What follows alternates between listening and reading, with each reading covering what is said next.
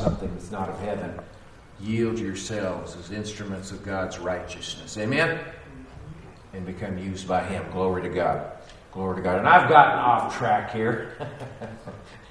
you, you remember in the, in the, I almost said the wrong word, in the resurrection celebration, because it's a habit, okay? We get in the habit of the culture here.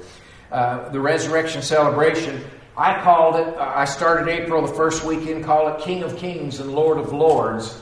Uh, we had to understand this. Uh, Stephen Covey, remember this Stephen Covey in The Seven Habits of Highly, highly Effective People uh, he said that one of the habits, one probably the most important one, was to begin with the end in mind. And he, he illustrated by saying, You're at a, church service, and it turns out you look at the casket, and the, the, the wording on the thing, it's, it's you in the casket. And he said, Think of that. You're sitting there watching your own celebration of life, and the people are getting up to say things and share about you. He said, Live your life according to what you want them saying about you at the end of your life. That's how we should conduct it. Amen? Amen? That's how we should do it. So begin with the end in mind. And we need to understand the importance of the resurrection of Jesus and live our lives and celebrate accordingly with what happened in that resurrection, what it means to us. Uh, it seems like God's kids could live more effective Christian lives if they'll do like Jesus did when he was being beginning with the end in mind. Hebrews 12, 1 through 2. Uh, it says it in there. Look at the author of our faith, Jesus. It says, Who for the joy that was set before him endured the cross, despising the shame. Here's the end. And is set down at the right hand of the throne of God. He began with him. He put up with all that. We're going to look at some of that shame that he despised and put behind him, okay? Uh, uh Uh, Philippians chapter 2, verses 5 to 11, it talks about Jesus laid everything aside. He was just, just imagine in your thinker, in your imaginer up there, imagine you if you were Jesus and you were in it. We have trouble imagining that because it's beyond our comprehension in a lot of ways. But he's on a throne with Father God. He's ruling the universe that he helped create. He's the Word. The Word was the creation of the universe. And think about that. He's there. If he if he if he wants a Slurpee, hey, run down to the QuikTrip or the, the whatever 7-Eleven, whatever we've got here. I don't even go to convenience stores. Run down to the QuikTrip or Quick Stop and get me a Slurpee. And the angel runs over and gets it for me. Bring me a, a Starbucks cappuccino. He runs and gets. Just think of that. You have servants doing everything you wish. Think of that. Bring me some prime rib with some shrimp. Oh, I'm getting hungry now. Mm. Thank you, Jesus. So, and, and they would do it. They would drop whatever do it and go and do it because he was king, he was ruler. And the word says he laid that all aside. He stepped out of that willingly and willfully stepped out of that because God needed, the Father God and the Holy Spirit needed that to happen, needed him to do that. That was part of the plan. And he stepped aside, and it says he laid that aside, became obedient to death. I've been through that. It's not a pleasant thing. He became obedient to that. They beat the fire out of him so bad that you couldn't recognize who he was. Think about that. And mistreated and shamed him, pulled his clothes off in front of everybody, kind of made a strip show out of Jesus. Think about that. Laid, hung him up on a cross like that. And, and imagine the shame that would come from that. And the, all these things. And then to top that off, the Father God turned his back on him. The Bible says that. Jesus said, My God, my God, why have you forsaken me? He turned his face away from him. And it says he laid all the sin. Think of things that you've done in your life.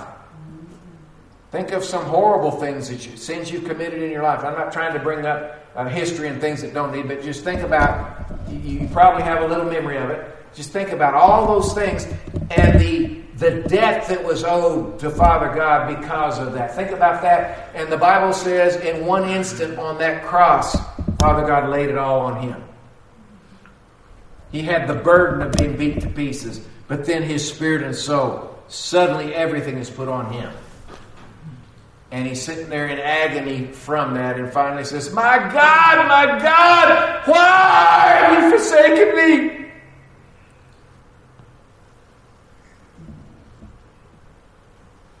He went through all that. He's taken down from the cross. He's wrapped up, mummified, so to speak, put in a tomb, lays there for three days. Uh, Carmen wrote a cool song about you know coming out of the, the, the, the prison down there and all. Uh, imagine that paying for the sins, being confined down there with the mean guy and all that. Imagine that, and he comes out of that, and guess what? He comes out of the tomb. Glory to God. And as Pastor Dola shared last week, they, they went and looked at the tomb, and the napkin that was covering his face was folded on the side, which means he was coming back. Glory to God. Glory to God. Think about that. Hallelujah.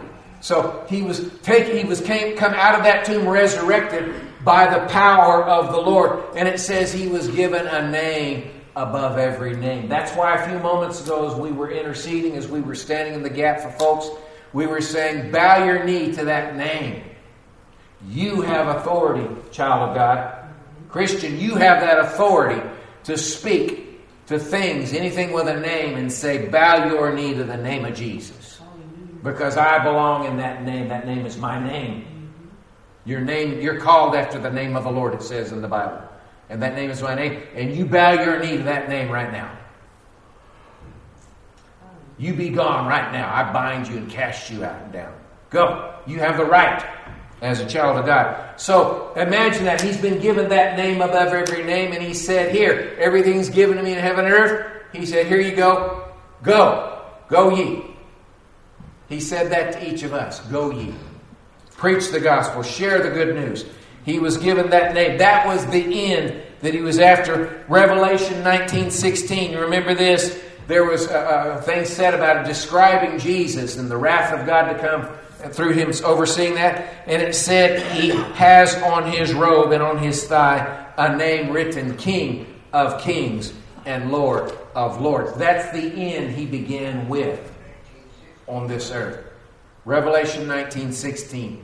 He had a name written on him. King of Kings and Lord of Lords.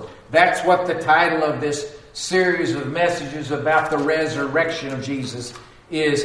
That's the end result. Uh, remember, King David here was, I'm just reviewing a few things. King David was called by God Himself a man after my own heart because he would worship and yield himself to Him.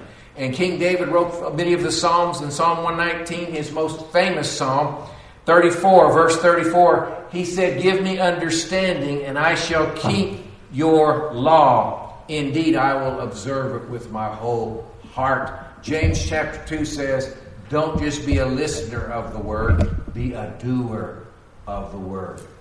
Because it does you no good if you don't do it. You got to do it to make it work. Amen. And the word works. The Bible says, in Paul had, had, written to the uh, the Philippians. He said, "The word that works mightily in you." That word of God works inside you when it's planted and received. Amen. So receive the word this morning. Amen. Glory to God. Now, are, are we interested in pleasing God? Have we consecrated ourselves to His will and to please Him? Consecrate is another fancy word. Have we committed? Have we committed ourselves to please Him? You see? Since we've been engaging in a, a New Year's revolution, a revolution against the carnal, ordinary, mere life, it says in 1 Corinthians 3, and we're going to engage in a revolution against misunderstanding. You remember I told you about my friend Little Johnny? Uh, little Johnny went to the, that Catholic school for the first time, went to math class. They're expecting him to fail. He goes in there, and all of a sudden, in two days, he's at the top of the class. You remember? And everybody's mystified. What happened to Johnny? What changed his mind? What motivated him to be a straight A student in math when he was failing? And he explained at the parent teacher conference, he said, When I walked in that room and I looked up at the front and saw that fella nailed to that plus sign up there, he said, I changed my mind and decided I didn't want to be up there with him. you see, he, he, he suddenly became an understanding person of mathematics, and he was motivated. But he got there by misunderstanding the fella nailed to that plus sign. Amen? We need to have a proper understanding. Number one, he's no longer on that plus sign. Do y'all ever think about that? We get all, we'll, go and get emotional about the old rugged cross. I love the old rugged. I love the song. I love to think about it and what he went through for me. But he's not on the cross. No, he gone. He resurrected. He's on the throne.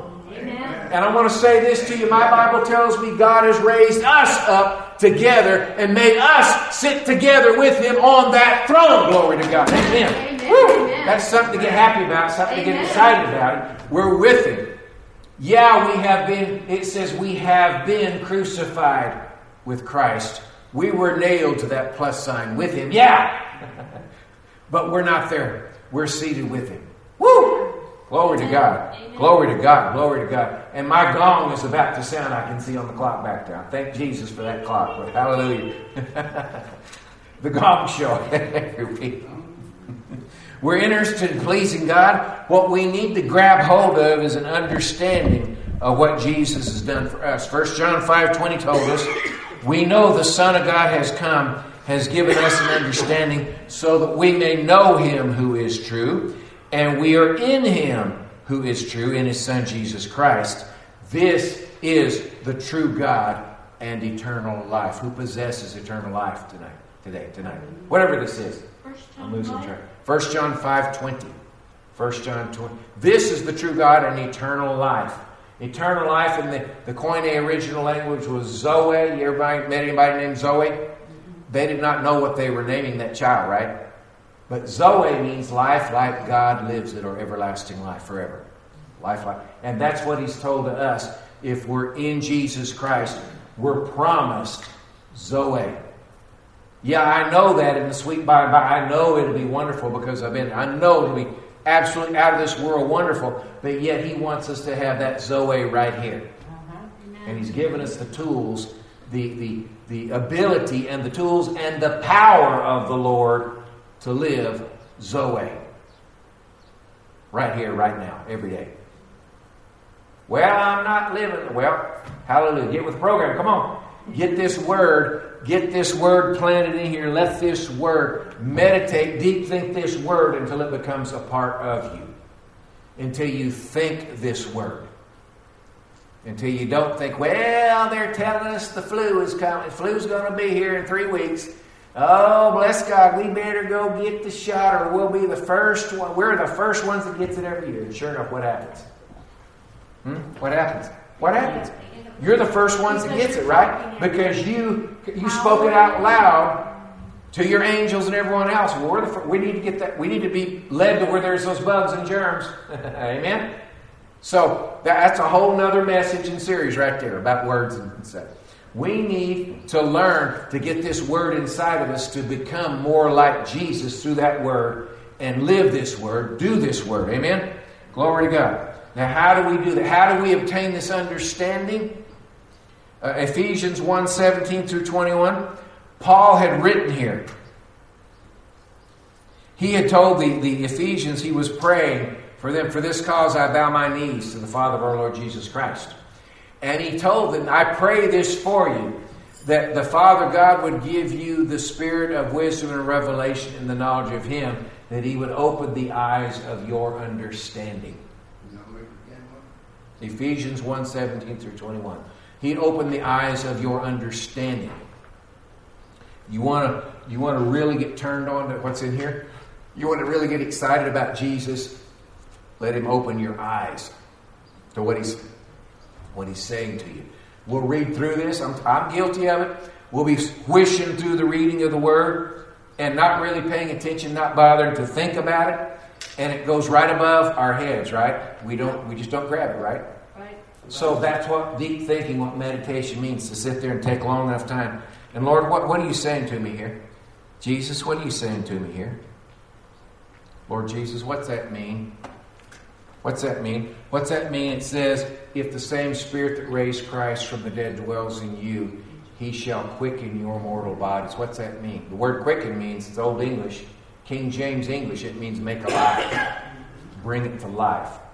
Does your, does your old, does your old carcass? Does your earth suit need to be more lively? Does it need to be more energetic? Does it need that?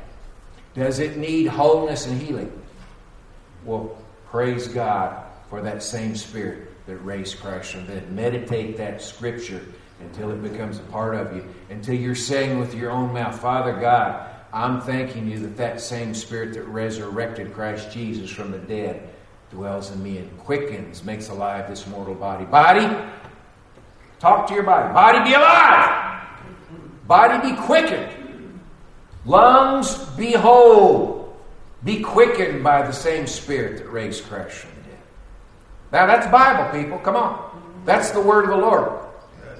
I remember in years past, I visited uh, Roman Catholic churches with, with family members in North Dakota, and I thought this was interesting. They would, uh, the, the gentleman in the pulpit would say something, and the people would answer back. Yes, amen, that is truth.